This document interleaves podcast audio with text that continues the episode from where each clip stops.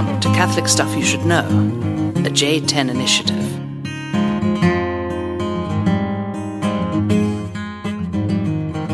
We're ready to go.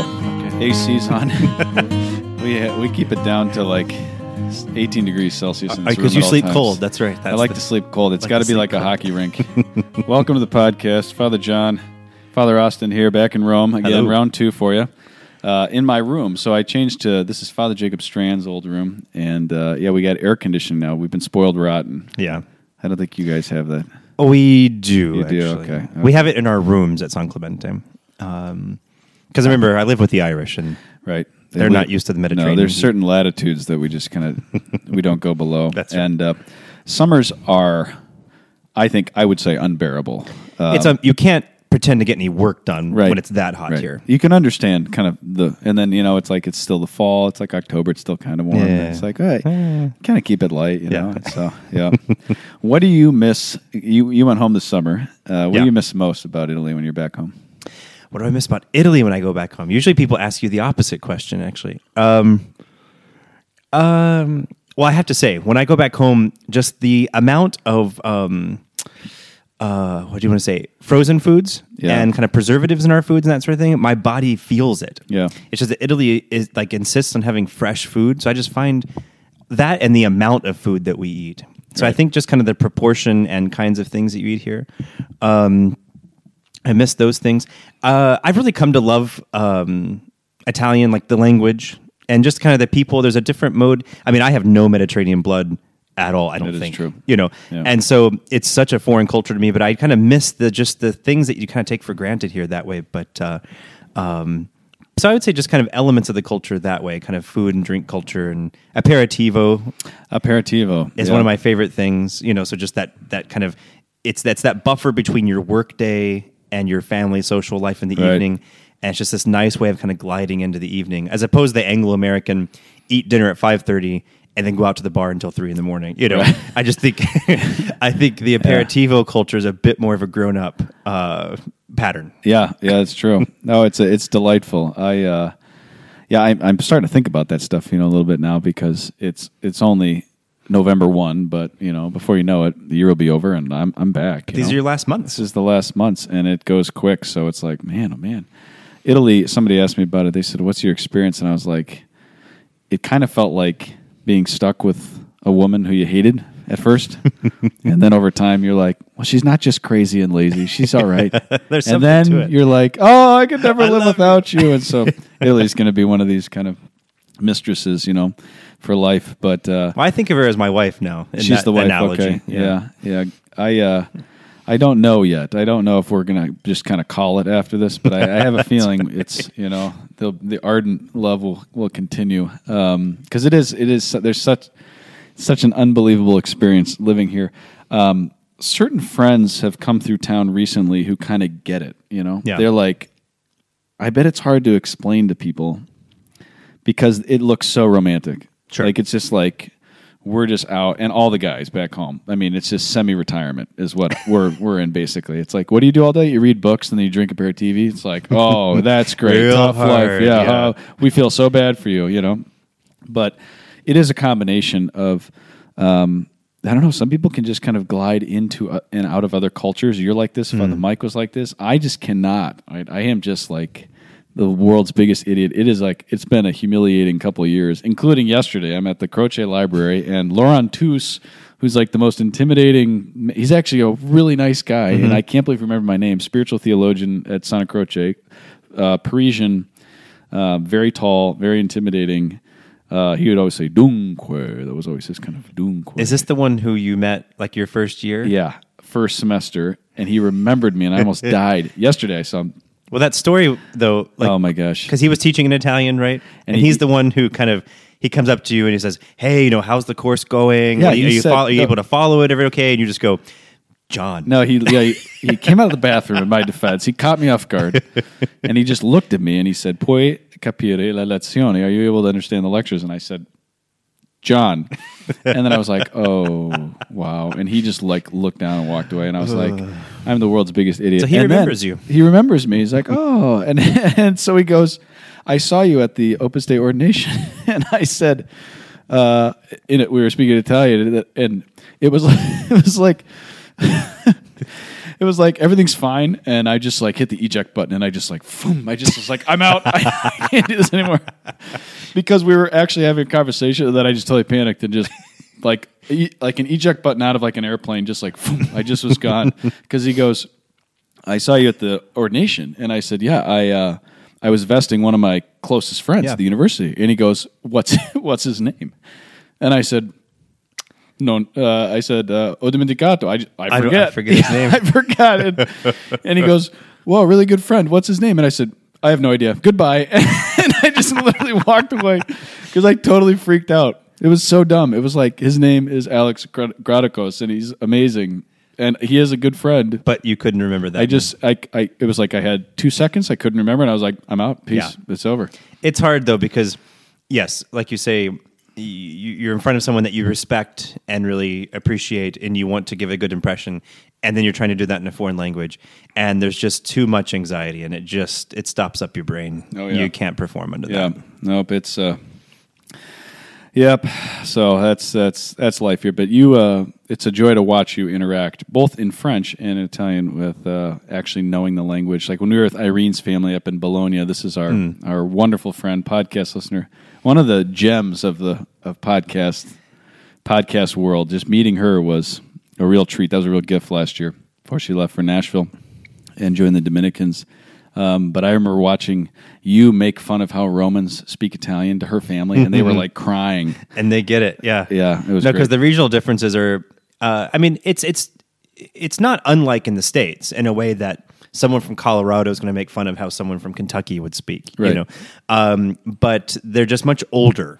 You know these differences, and Right. so there's a lot more invested in it, and um, so they all yeah have these impressions that they can do. It's it's great. Well, and the dialects are, I mean, people forget, you know, when they come here, uh, we were down in, um, with the Quigleys. My parents were going to come over, but they held off because of the stroke. But the Quigleys, who are like family, they're like my other parents, we went down south of Naples, the Amalfi Coast, uh, for a weekend. And, um, we were talking about just how varying everything is, just going down to the Campania south of Naples. I was talking to our superior, Fred Berardi, who is a priest of New York, but who was born in Italy, and he said his parents were from um, villages next to each other in Puglia, so on the east side, Right. near San Giovanni Rotondo, but they couldn't understand each other in their native dialects because her village, like 800 years ago, these random this random pack from Provence came and settled that village and they spoke their own kind of mix of Provençal Wow. and Italian regional Yeah, yeah. Pugliese. I don't know what the original language would have been 800 years ago and so much so that his mother still spoke that dialect. Now they kind of agreed to speak Italian in Sure. the home, but he was he was saying he was speaking some of the dialect, and I was like, "It sounds like Greek," and he's like, "Eh, "There is Greek Mm-hmm. Yeah. in it." Well, I mean, it's like, yeah, yeah, it's sure. totally crazy. So that was two villages Yeah. next to each other, Exactly. um, amazing, and that was just one generation ago. So, Yeah. yeah, it's it's crazy how um, how complex and how beautiful um, Italy is, and I think it's just very unique in that way because it, it just wasn't a country. Uh, it wasn't unified until you know 140 years ago, whatever. Well, and that's what you know. People, especially Americans coming here, like uh, it's hard to imagine. But I mean, America is older than Italy in that sense. Yeah. You Yeah. know, because the unification was in 1870, and Italians, I find, almost never identify as Italian. They always identify as from Rome, from Milan, from Naples, Right. from Bari, you know, whatever it is, and uh, and that speaks to that reality that yes, they speak the the language. You know, they kind of chose Tuscan basically as kind of like the Right. you know the language, but. Uh, culturally, uh, what we think of as Italian in the States actually has a lot more to do with Sicily and kind of Campania and that sort of Right. thing than it does the rest of Italy. Because you come here and there's certain foods you just expect to see, and it's like, well, actually, no one eats spaghetti and meatballs here. and then they do eat like a lot of eggs. You know, Yeah. for example, you're like, really? Yeah. That's Italian food? yeah, absolutely. So it's just um, it's a fun thing to kind of come a- and see that. And uh, America doesn't prepare you very well for that. In that America is a bit insular, just because we're so big, Right. Uh, and just because we have a bit of a cultural dominance right now that we don't really have to speak other languages and Right. that sort of thing. That it keeps us from experiencing that. But when you come to a place like this and you kind of jump into it, it uh, it, it broadens your horizons. But you do have to go through those experiences of being humiliated and trying Oh, to speak this language. And that Some of us bear a heavier cross than others. So I'm not an auditory learner, as I told Goebel one time, and he always makes fun of that. But yeah, I learned that one the hard way with uh, my friend Beatrice Sullivan, who I look forward to meeting, who's Yeah. um, French from outside of La Rochelle. Um, I asked her one time. I said, "Do you identify more as an Ameri- as an American or as a European?" And she goes, "What's a European?" yeah. That was like that was like, "Oh yeah, that's that's it." and that's an know? even newer reality, Right. Comparatively, you know, Right. it's a big deal right now. People talking about that because it, yeah, talking about being a European has so much kind of political baggage right now. It's a right. different thing. Yeah. Well, shifting topics here. Speaking of kind of dialects, maybe move to hairstyles. Um, Father Mike Rapp, did you see his hair before he left? Um, I think so. Like whenever you finish the Gran Fondo, that hairstyle, or No, this is like the last 48 hours. no. So I did not. see Okay, rat tail, total shaved ragazzo cut, but Really? like a legit rat tail. Wow. So you got the rat tail, you got the Goebel mullet, which is like, it's it's like, I think it's got vegetative, like existence now. Sure. I, I think it, there's something animating it. it. It's a separate kind of being, you know. But You probably have to condition it less if that's the case. that is true. Well, actually, it's funny about that. I I one time mentioned on a podcast. Is he okay that we're talking about his mullet? Like yeah, this? absolutely. Okay. Uh, well, he's probably not, but Okay. I could care less. Um, he has a mullet. The guy has a mullet. People Yeah, are going to talk about the mullet, you know, and people want to see this mullet at the Seek conference coming up. Okay, you know? y'all are going to that, right? Right, right. Are you going? I'm going. You're going. I'm going because of him, right? Okay. But he's bringing the mullet, so we're five in total, right? The Oh, the four of you hosts and the mullet. mullet, right? Yep. So my brother made this T-shirt idea with the mullet on it. Uh huh. And I, I showed you this. I'll show you again. And I just want to hear your objective opinion as a, you know, respectable man, but also, you know, still working with college kids. Would you wear that t shirt? Let's see. You here. can Do describe I describe it? Yeah, you can describe So it. So it's a sort of um, lime green T-shirt. It's a pro. Oh, the color's going to go. Oh, the color's gonna yeah, go. Ann Okay. Lococo. I Okay. ran that by her and She some said no others, and good. she goes, "I would never be caught wearing lime green." so you're gonna stick with kind like of primary color, probably. primary color. Yeah, Okay. sorry. So anyway, color is irrelevant at this point. Um, you have a profile shot of Father Nathan. Yep. Um, the mullet uh, is in full view, well, kind of half view, but it's obviously being showcased. Uh, it's highlighted. It's kind of got some shimmer curls, yep. coming from it. It's curly, of course. Um, and then under under the profile shot of Father Nathan, you have uh, it just says um, "Let us," as in the vegetable. Yeah. Let us pray. Right. Yeah. That's it. I mean, the green does help with the whole lettuce idea. I didn't even think about that. Sorry, Anne. so if you get rid of the color, it's going to lose a bit. Yeah, that's a good point. Yeah. Okay, we'll have to think about that. However, you asked me if I would wear this. Yeah. Hmm. If you were a 20 year old college kid at a Seek conference listening to the podcast, Uh, would I? why don't you pray about it? Yeah, I, I yeah. Let us pray. I don't know. I think. Um, Do you get the shirt? You're not I a get- lax, you're not a lax bro. The lettuce, man. It's all about the lettuce. Yeah. Okay, you got that. Yeah. Also, that's what the the, the mullet's actually supposed to be styled as. That's lettuce. his lettuce. Gotcha. There you go. So that's a that's a yeah. Those dots had to be crossed for me. That's or, uh, okay. connected for Yeah. me, actually. So, anyways, you think about that. This is a potential shirt. We're going to see if it happens, but we're trying to actually get some merch going here after nine years. I've always kind of wondered it. about that. I have to say, We are such a. like you've never had like bumper stickers or We are the worst. T-shirts or We're a, we're a family. I mean, we're just a messy Yeah. family. We can't get things going. Sure. Um, it's always been like that. We're extremely unprofessional, but it's kind of charming. So, But I like the Catholic Stuff logo. yeah, my friend did that in Boulder. Could you just make a T-shirt with that? Yeah. Is that controversial? that's I don't want to kind like, of well, or is that too lame? You know, that's the question. So, anyways, if you're listening to this and you have thoughts on it, um, write us. Right, we want to hear your opinions. So, especially if you're going to the Seek yeah some crowdsourcing for ideas? There you go. The worst thing. Okay, to the topic. Okay. that was plenty. Is that plenty of banter? Hey, I love this Makers we're drinking. By the way, great to be Makers- with a true Kentuckyite. The Maker, you know, because Makers is the uh, official drink of the Commonwealth of Kentucky. Is it? And when you make an official visit to the governor, uh, often he will present you with a personalized Maker's Mark Fantastic. bottle. And you can get them made for like because they make like because you know it has the red wax. That's Yeah. the thing. You can get them with gold wax and have Uh-huh. like a little plate for a certain anniversary or birthday or something like Finishing that. your dissertation. Oh yeah, There we go. Yeah. Also, if you go to Loretto where they make Maker's Mark, you can dip your own bottle. Yep. You can also kind of chip in. I don't know if it's chip in. You can kind of buy part of a barrel, uh, when it's made. That's cool. And you kind of follow its progress. Yeah. And then you have like first rights to buy. At least in the past, you could do this. Kind of first rights on buying, you know, the first twenty bottles in that barrel or something like that. How far is Loretto from Henderson, where you're from? Uh, how far does it take? It'd probably take about two and a half hours to get to Okay, Loretto. south? Uh, kind of straight east. Oh. actually, because I'm from the very far western part of Kentucky, kind of where Illinois, Indiana, and Kentucky all come together. Gotcha. Yeah. Henderson's on the Ohio River, the seventh biggest, eighth biggest city in Kentucky. yeah, Yeah. very Uh, nice. Hopkinsville beat us out a few years ago. Bastards. Exactly. Can you say that on the podcast? Yeah, yeah, for sure. Very good. All right. So should I start now? You're up. No. Um, so today is All Saints Day. Uh, we're entering into November, and the whole month of November is typically consecrated to um, thinking about praying for the dead uh, because of All Souls Day that we'll celebrate tomorrow or commemorate, as it were. And so I just wanted to kind of um, just chat with you a bit about uh, first of all, kind of remembering the dead, praying for the dead, saying mass. That this is one of those kind of particularly Catholic topics, um, particularly when you're talking to Protestants. This is kind of one of the um, um, what do you want to say, kind of neuralgic points, you know, of doctrine and just kind of our own kind of understanding of the community of saints, efficacy of prayer, grace, judgment, all of that.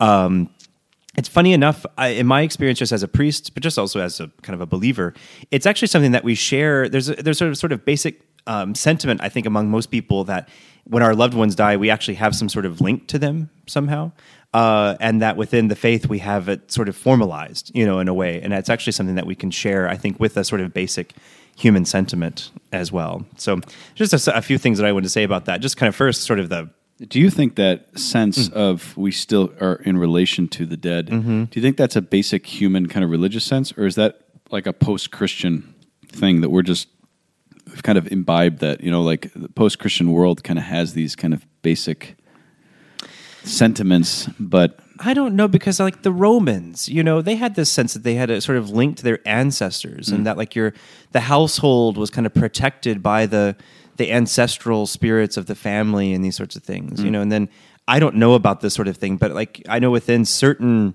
I should say East Asian cultures, so certain parts of Chinese culture, um, they have this idea that you have this link to your ancestors in that way.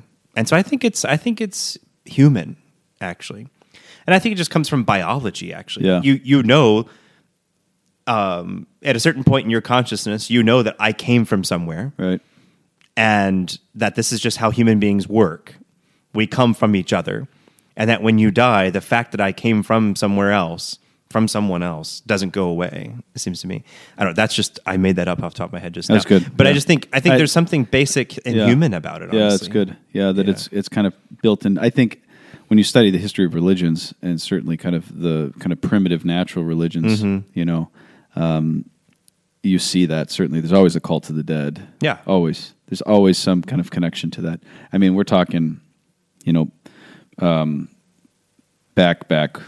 You know, tens of thousands of years before Christ, we see artwork that's connected to the cult of the dead. That's some of the earliest human artifacts that we have. You know, from um, from you know prehistoric man. even cultures that don't really think about an afterlife at all seemingly still have a connection to the dead somehow you know Mm-hmm. Yeah. that you kind of keep your the memory of your ancestors alive by remembering them and that, that there's a sort of immortality that comes from that there's a sort of formalization of that in judaism but yeah it's um anyway i just think there's something kind of interesting and kind of cultural about it Mm-hmm. you know um and particularly in older Christian cultures, you see this, you know, in the states, particularly with kind of central uh, Central American cultures and this sort of thing that are very big on this. Mm-hmm. But then here in Europe too, I mean, just like last few days, I don't know about you, but Italian friends of mine, um, they have this great. Another part of Italian culture is that if you have a holiday, like on a Thursday, Oh yeah, they'll fare il Fare ponte. ponte, yeah, yeah. you know, you make the bridge. Yeah. That means you just take Friday off. It's a Right. four day weekend, which in America we wouldn't do. I remember the first time I heard that. Um, they asked me, you know, how are you going to make the bridge? And I was like, what? Yeah. This is like I was studying Italian because the feast days are still Christian holidays. here. Yeah. it's not first Monday of September. Right, so it's December 8th. It's All yeah. Saints Day. So, It's- it's so Peter you and fare, Paul. fare Yeah. ponte. And so, but I've like the last few days, it's not so much tutti santi or ogni santi, you know, it's um, like my professor the other day, I was talking to him, and he's like, I'm not going to be around that day perché scendo per i defunti. You know, I'm going to go down to Puglia, where is he from? Where Yeah. he's from, uh, for the dead. Yeah. And so the idea is that uh, a lot of people go home around this day to yeah go to mass and to kind of pray with and with their family and pray for their their loved ones who have died. It's kind of a deep thing in the culture here, which and again in America there's some of it within Catholic culture at least. You know, people having masses said and on the anniversary of death, kind of doing that sort of thing. But uh, it's very deep in the culture here, such that people will travel and take days off from work and that sort of thing to do it. They're still connected to their roots, I feel like, here. And that might change in the next few decades, but um, you still know where you're from. Because Yeah. your parents are probably from that village, and then generations after generations are from that village. And in, in States, it's just kind of like they went here and here and here, and then Europe or whatever it was, you Yeah. know, or from a different country. Um, because I just feel like I wouldn't even know where to go. Sure. In terms of if I went to you know, Minnesota, Montana, or Oregon, or you know, for just my grandparents or these Yeah, things. So, sure enough. yeah. no, it's true because when you talk to Italians, you ask like where they're from. They're like, "Well, I'm Roman, but Yeah. Of extra of like you know Calabrese extraction or something Right, like that." right. They'll always kind of mention that Right. route. That's true, but I wonder if that'll go at a certain point. Yeah. No, so I just thought you know, particularly tomorrow we have the commemoration of um, of All Souls. And just to speak just a few uh, things about that, just kind of interesting things about it. For example, priests uh, celebrate three masses on that day, or they can celebrate three masses. Um, and I just kind of think, okay, well, why do we do that on that day in particular? Um, it's clearly sort of the liturgical way of emphasizing this, um, the fact that we have a real um, connection uh, to those who have gone before us, and that our prayer is the way that of actually having some sort of interaction with them and actually doing them some good some way. Um, and that priests are able to kind of celebrate three masses on that day um, because of that. Christmas is the other time that priests can do that. Um, but it just seems to me that it's it's that um, link to that part of the church um, by which, in our charity, in our intercession, in a real sense, um, we're able to kind of help them, as opposed to what we celebrate today, uh, All Saints Day, which is really the charity of the saints in heaven. Which in heaven, charity is transformed into intercession, and they help us here on earth, here and now.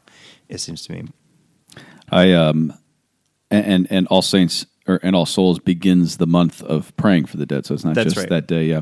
Um, I just is kind of a tangent story, real Yeah. quick. But I um I was hanging with my grandmother who just celebrated a birthday, but I will not name her age because she would kill me. Is this Uh, Mimi? This is Mimi. Yes. So let's just say she's getting up there. Uh, she's way up there. She's a grandma. She's a grandma, and she looks amazing, right? Uh, actually, speaking to Kate and Grace, we were at a at a wedding, and my sister wore this like bright pink dress, and she goes, "Give me that." Oh, really? Yeah, this is like before. She goes, "I'm taking that. I'm wearing that today." And she had to swap her, and she took it. She wore this like hot pink dress. She looked great. So your grandma and your sister change clothes. Yeah, Wow. yeah. This is how it works. That doesn't happen very often. Barger family. Yeah, she looks amazing. Oh, these are the Bargets. The Bargets, yeah, yeah. We we created a French word because of my cousin Allie. I don't know if Allie listens to the podcast. She's in Paris and she's fantastic. One of my favorites, favorite cousins, and she. Uh, but we called it Bargelite. The Bargalité, yeah. Yeah, that's which right. when, when she would do something crazy like. Uh, like not have her train ticket and not have packed and, And her phone's not charged. her phone's not charged. Phone's never Bargelite. Um, sorry, that was a big tangent. Uh, I was talking to my grandmother, and I was like just trying to get as much out of her about the family genealogy because we got all these. Yeah. these that's the German side because she's a Hauer, and the Hauers married Zwebers, and the Zwebers married Wagner. So I told Brady Wagner I'm seven percent Wagner. He wasn't excited at all. Totally freaking underwhelmed. Yeah. I was like, man, you're so German. He didn't even care at all. Um, but anyways, I've decided that I'm going to pray for. I'm going to offer mass in the month of November for my gene for my genealogical Oh, that's tree. great. Yeah, because I yeah. just all of a sudden I can trace everything back to Germany, Prussia, 1850s, um, and it's just like there's a lot of souls. We found a dozen of them who were uh, priests or religious. It's like three, four generations back. Wow. amazing.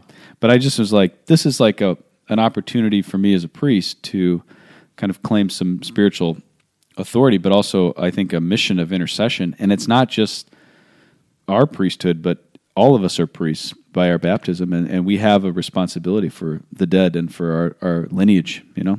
No, and that's the point, hon- honestly, that I want to make at this point is just to say it's just part of Catholic culture. It's just part of the Christian mystery that we have this link to the dead that go before us. Our family obviously are particularly important to us, but that we can do things for them, and that our prayers, having mass is said, or priests who can say mass, but you know, having mass is said for them, again, just kind of uh, extends that communion, extends that charity that we have in the church and that the Eucharist gives us, but that also that our prayers, and so in the month of November, to take up a certain prayer that you just say every day for the dead, even if it is just kind of eternal rest grant unto them, O Lord, and let the you know uh, what is it off the top of my head? Perpetual light shine upon them. After half a bourbon, I can't do that off the top of my head.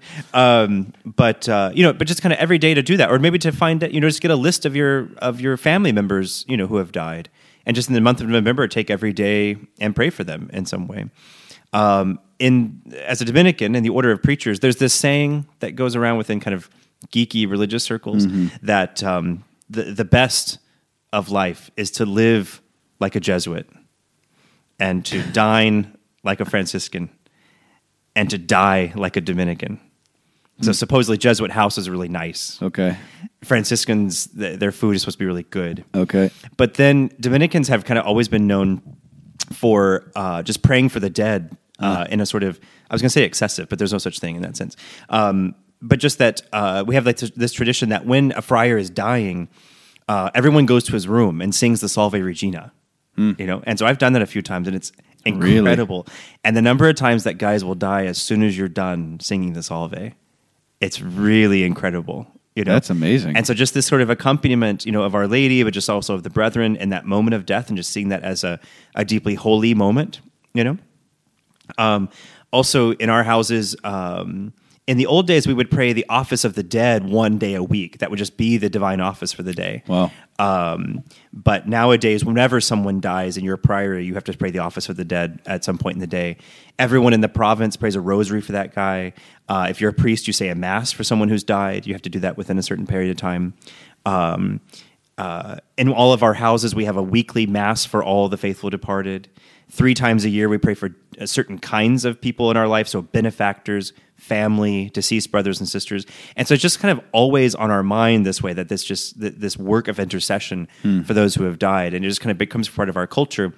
And again, uh, I'm a Dominican. I just kind of that's just part of our life, but I just think it, it speaks to something within the Catholic soul that just kind of says this is part of our life um, to to continually have these people and this reality before us and to have that be part of our prayer life. And because especially in American culture where we try to avoid death you know you go to the hospital we talk about passing away we don't talk about dying you know these sorts of things um, within Catholicism we don't as tragic and as sad and as hard as death um, almost always is. Um, we don't see it as this moment that is just this thing to endure, but it's actually a really holy and consecrated moment that we have to prepare for, but that we also um, revere and hallow even after it's happened. You know, in that Yeah. sense.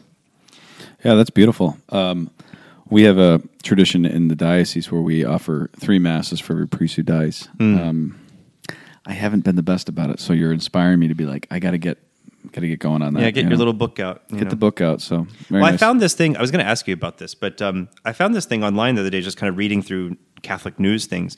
Um, there's this thing in Denver called Night at the Cemetery. Do you Oh. know about this? I don't know. Nope. Uh, so there's some group that organizes taking people to cemeteries and kind of praying for the dead during the month of November. nice, Yeah, in Denver. nice. I don't know. So look it up. I'll have to check it out. Uh, we have Mount yeah. Olivet Cemetery, uh, cemetery maybe. Yes, they were talking. It was that cemetery Yeah. in particular they were talking about. But that's another thing that happens here in Europe very often, particularly like tomorrow. Oh, Campo Verano tomorrow. Yeah, the big. So there's this big kind of like it's like a city of the dead. Yeah. uh, it's just this huge kind of neighborhood of Rome that's a huge cemetery. Yeah. tomorrow it'll be packed. Yeah. and there's flower sellers outside, and actually to the Vatican, some office I can't remember which office it is. Uh, they hand out little prayer cards for people to say prayers at the at the tombs of their of their uh, family members and this sort of thing. Hmm. But also just kind of visiting the cemetery visiting your loved ones who have died um, again is one of these kind of practices a lot of people do in november um, but also here like in rome i don't know if you've ever seen there's a few of the circular buses that go on sundays and they're called the cimitero have you seen that No. i think the idea i don't know uh, but i think the idea is like on sunday Go to your one of the things you do is you go out to the cemetery Yeah. pray for your loved ones after Wow. your big pranzo, after you have your big walk in, you know, something like that. Hmm. Um, but just that the month of November is the time to kind of take up these sorts of practices. Which again, being in a non-Catholic country like the states, uh, some of this doesn't really exist in the same way. Although I have to say, like like my grandparents, um, like if someone died, you know, my grandma would always go to the parish and have mass said for that person pretty quickly, you know. And then like when my grandfather died, my grandma has masses said kind of every year, and she will go to daily mass that day, Right, you know, right, make right. that happen. Um, those sorts of things that I think again they were part of a culture that we kind of lost for various reasons. Uh, I think it's kind of time to to bring some of that stuff back up Yeah. actually. But just I was also thinking, okay, so what's sort of the theological foundation of that kind of prayer for the dead? And so, like in the Catechism, there's a few things. Um, I've heard you read Catechism quotations here. On That's right. You before. got it. Um, so, uh, but just th- this idea that of our communion, because November really kind of highlights, I think, the communion of the church. Um, and so the Catechism says that there are three states of the church. Uh, that when the Lord comes in glory and all his angels with him, death will be no more and all things will be subject to him. But at the present time, some of his disciples are pilgrims on earth, so that's us. Others have died and are being purified. Those are the souls in purgatory that we pray for, particularly tomorrow throughout the month of November. While still others are in glory. These are the saints in heaven. And then they're contemplating in full light God himself, triune and one, exactly as he is. But then there's also this other uh, statement, kind of in the same section of the, uh, the Catechism. This is paragraph 958, where it says, uh, Communion with the dead. Right, in full consciousness of this communion of the whole mystical body of Jesus Christ, the church, in its pilgrim members from the very earliest days of the Christian religion, has honored with great respect the memory of the dead. And because it is a holy and wholesome thought to pray for the dead, that they may be loosed from their sins, she offers her suffrages for them. That's quoting Second Maccabees. Um, our prayer for them is capable not only of helping them, but also of making their intercession for us effective. All right, and so again, it's it's deepening that uh, charity, which really is um, how do you want to say it, the heartbeat of the church. Um, but it's kind of trying to enter into and kind of and deepen that link of charity that we have and then the the next paragraph just says that there's this one family of God that's highlighted in this. For if we continue to love one another and to join in praising the most holy Trinity, all of us who are sons of God and form one family in Christ, we will be faithful to the deepest vocation of the church. And so, what's the full, the deepest vocation of the church is to be united Mm-hmm. as sons and daughters of God towards the Father and towards triune the, the life of the Trinity. I think. Yeah. You tell me, ecclesiologist. You know, but what's the vocation of the Of church course, is yeah. to have that unity in charity towards God. Yeah, seems to me. No, that's good. You know. Don't ever be bashful of quoting the catechism. Okay. Catechism is amazing, and the older I get, the more I appreciate it. You know, because at first, when I was younger, it was like, oh, catechism, whatever. but it's serious, like this is like this is really great. We know where I got that. When I was finishing up uh, college seminary at St. Thomas in St. Paul, Minnesota, I went to some of our professors. Yeah. And I said, look, I'm about to go to major seminary.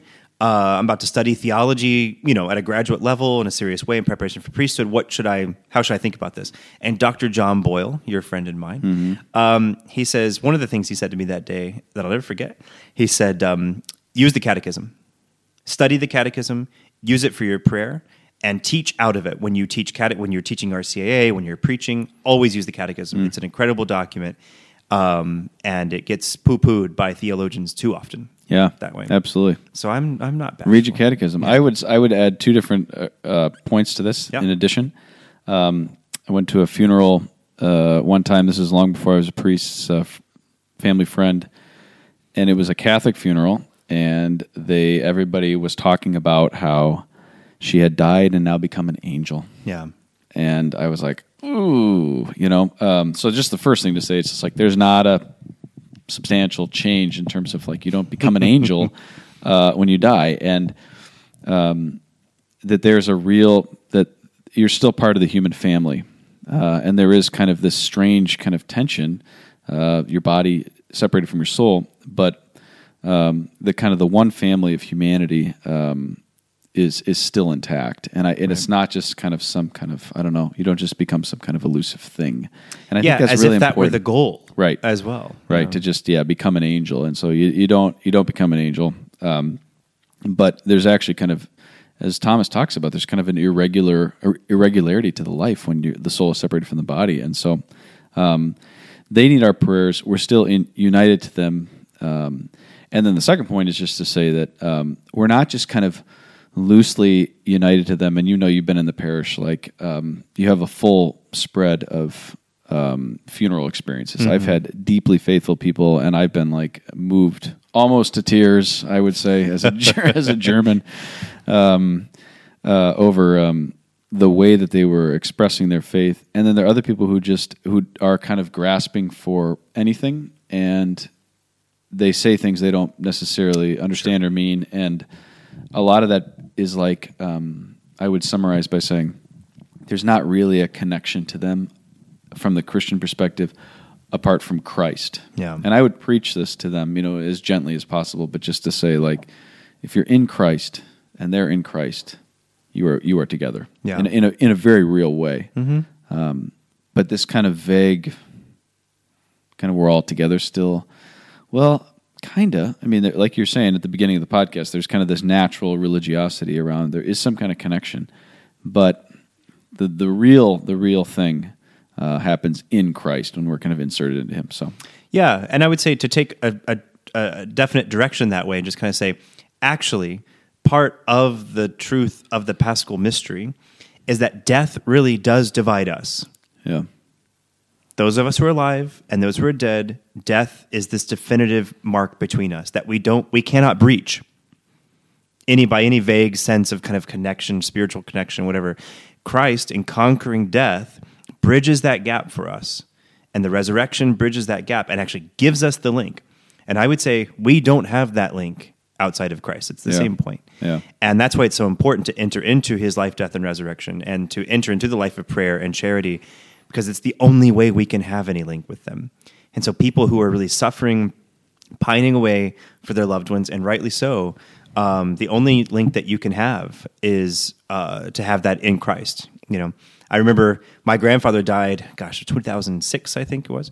And my grandma, you know, just turned 91. Uh, I'm sure she doesn't mind. She's not listening to this anymore.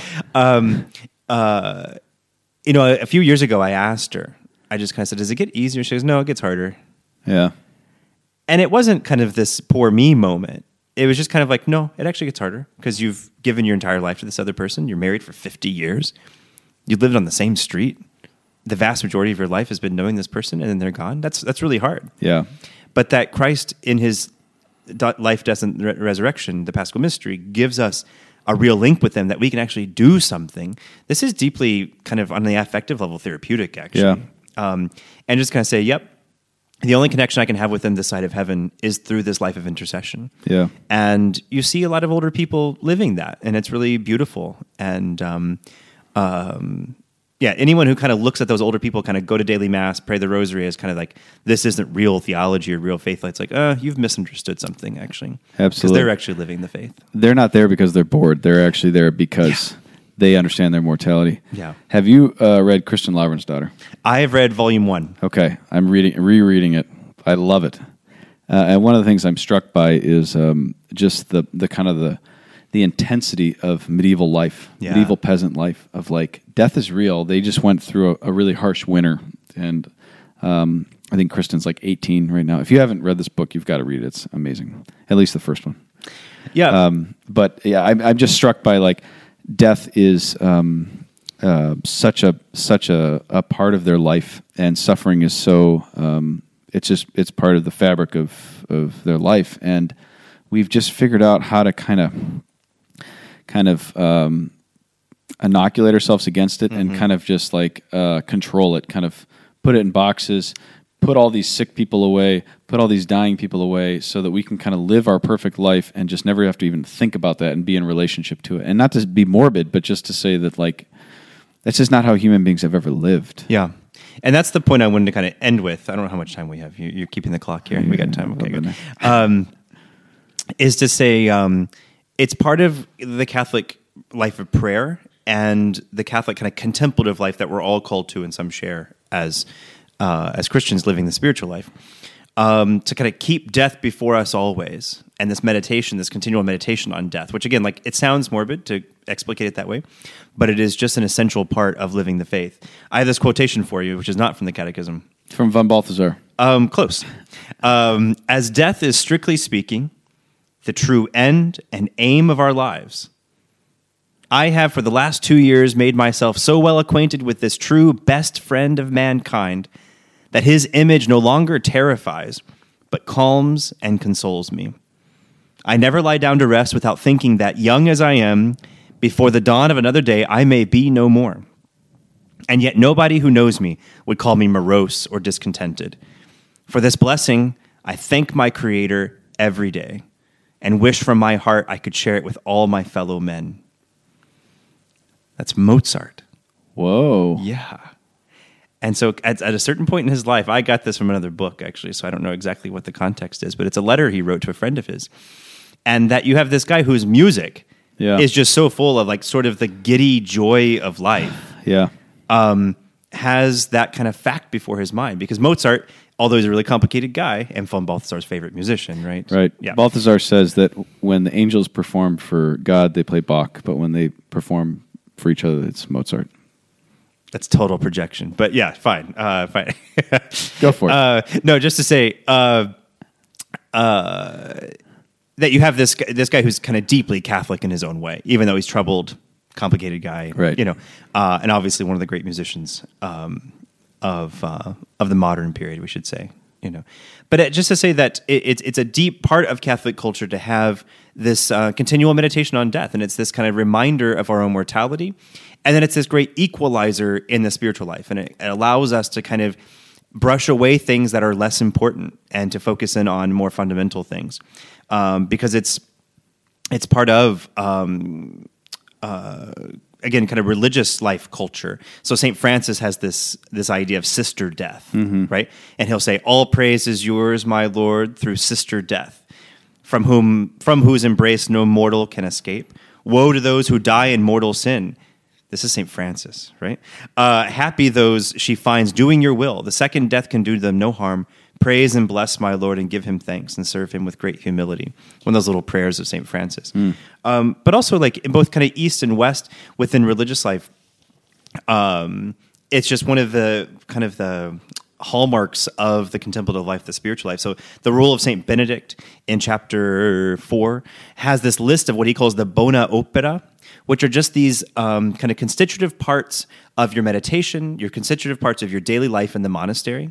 And one of them is um, the number forty-seven is to keep that it, yeah to keep death before one's eyes daily and then just every day there's this kind of sense. I think Saint Ignatius of Loyola has this Yeah, thing, right? does, When you yeah. go to sleep at night, Right. right? You kind of meditate Right.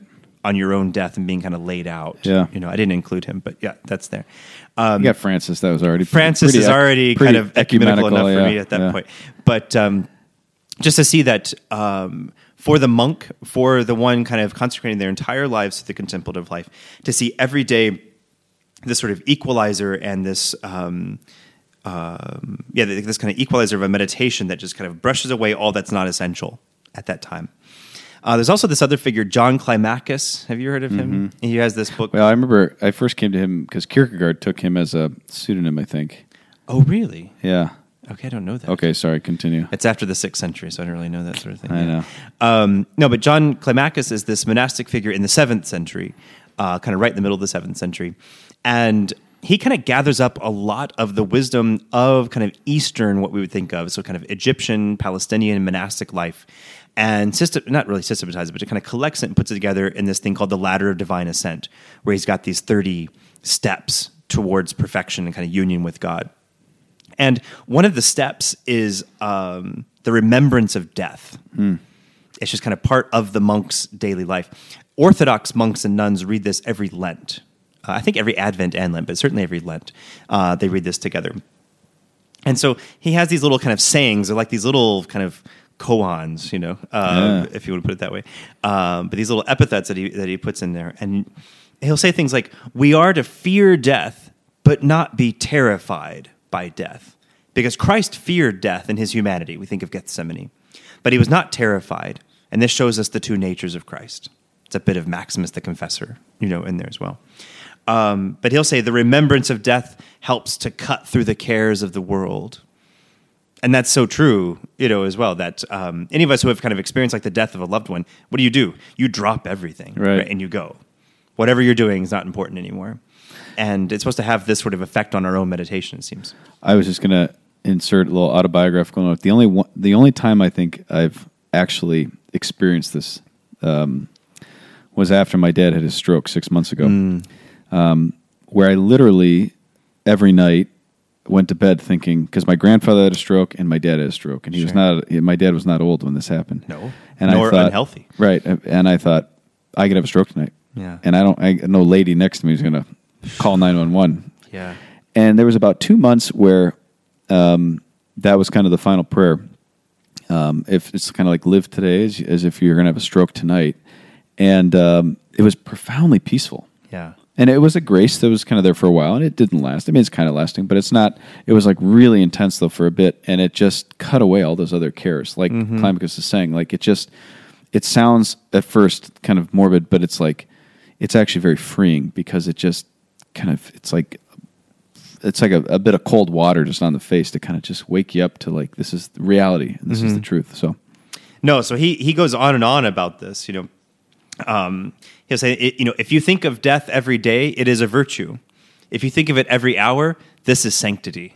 you know, kind of goes on and on like this. Uh, he who wishes ever to retain within them the remembrance of death and judgment of God, and at the same time yields to material cares and distractions, is like a man who is swimming and then wants to clap his hands. it's kind of funny actually Yeah. too. Um, but it's it, it's this experience that you had um, in a sort of how do you want to say existential way, you Yeah. know, with your father. I think is what he's trying to kind of grab onto. It just says for the one trying to um, uh, spend everything of their life on this seeking after God and giving their life over to prayer, contemplation, asceticism. The remembrance of death is one of these tools that just helps you get rid of uh, whatever else is actually in the long run not important that way. Um, and I think all of us have to try to inculcate this in some way, not just monks in the desert, not just priests, but every single person needs to be able to kind of say, yeah, um, I need to live my life as if this were my last day. And We kind of say that in a cliched way, um, but your experience, of course, is much better on that. And just to kind of say, no, this this is very real, Yeah. and it can happen to us. Um, I've had the, just the experience of kind of having, you know, my father was quite sick at a point in time when I was in college, kind of a senior year in college, and uh, I just remember the experience of him being sick, and I had to kind of run home for that, just being like, I did just drop everything. Everything, yeah. There were papers. I was a senior. I had protect, you know, all this sorts of things It was like all that stuff, yeah, not important Right. in that moment. It was like you go home, Yeah. you know, at that. And uh, thank God he got better. I mean, but I mean, it's uh, when someone when someone dies, and as a priest, we see this that you just try to help people kind of facilitate that experience, Mm-hmm. you know, um, of cutting through all that and trying to show them how Christ is the one who really gives meaning to that experience, which just seems so desolate and without meaning.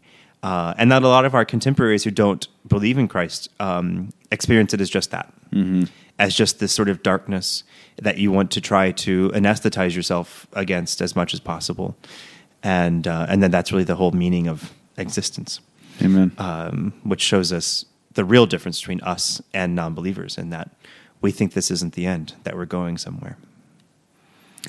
Bravo, that was well done. Good, is that all right? Good. Can we clap? Call it there. Absolutely, yeah. No, I mean we could read more Climacus if you want. We could drink more bourbon if you want. Yeah, I'm this could be our last podcast, man. That's right. No, it's uh, I like it. I like the you bread and the patristics. I hope you keep doing that. So, and I also hope this podcast comes out before January. Um, so- Well, that's what I was thinking. Gosh, you know, when you said that, I was like, I, I just presumed we'd be within a couple of weeks here. Well, but, hopefully um, we will be.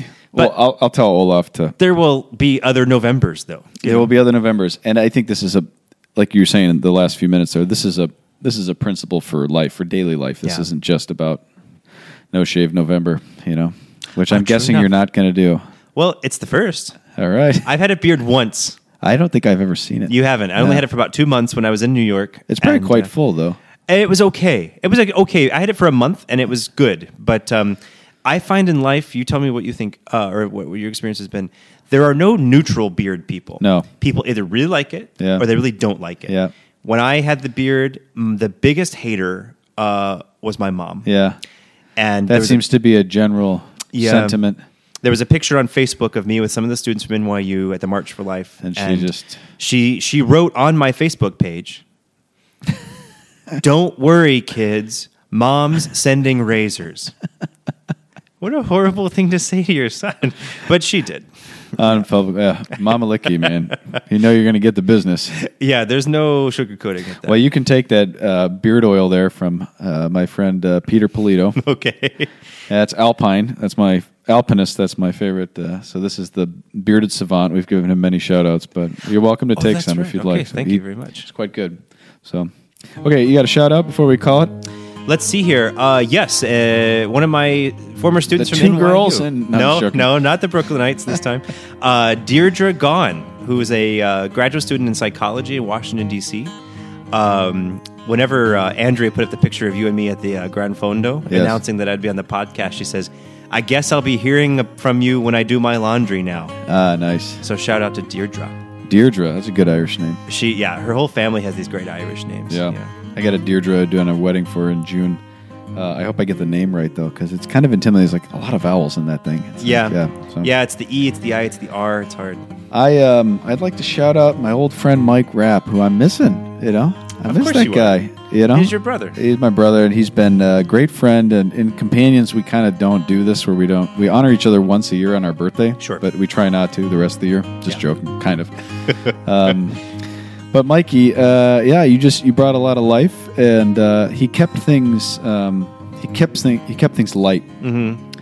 and I think that's one of his great gifts. He keeps things light. He helps you to hold things gently, um, and it's kind of that Franciscan spirit that he's got. He just he's got an awareness of the the things that matter, and uh, I I've you know missed that. It was a great gift to me these last few years, and now he's back in Denver, and uh, so anyways, shout out to my old friend Father Mike. He'll be back at some point, and uh, but I will see him at Christmas. So, but again, another great podcast. We got two down. Excellent. And you can finish that bourbon now, and then uh, make your way back to San Clemente. Hopefully, not raining anymore. yeah, really. And uh, and then we'll be back in the new year here, um, and we'll uh, podcast again. So it's great to be with you. Thank you. So good to be on. Catholic po- Catholic Stuff Podcast at gmail.com. Thanks again for listening.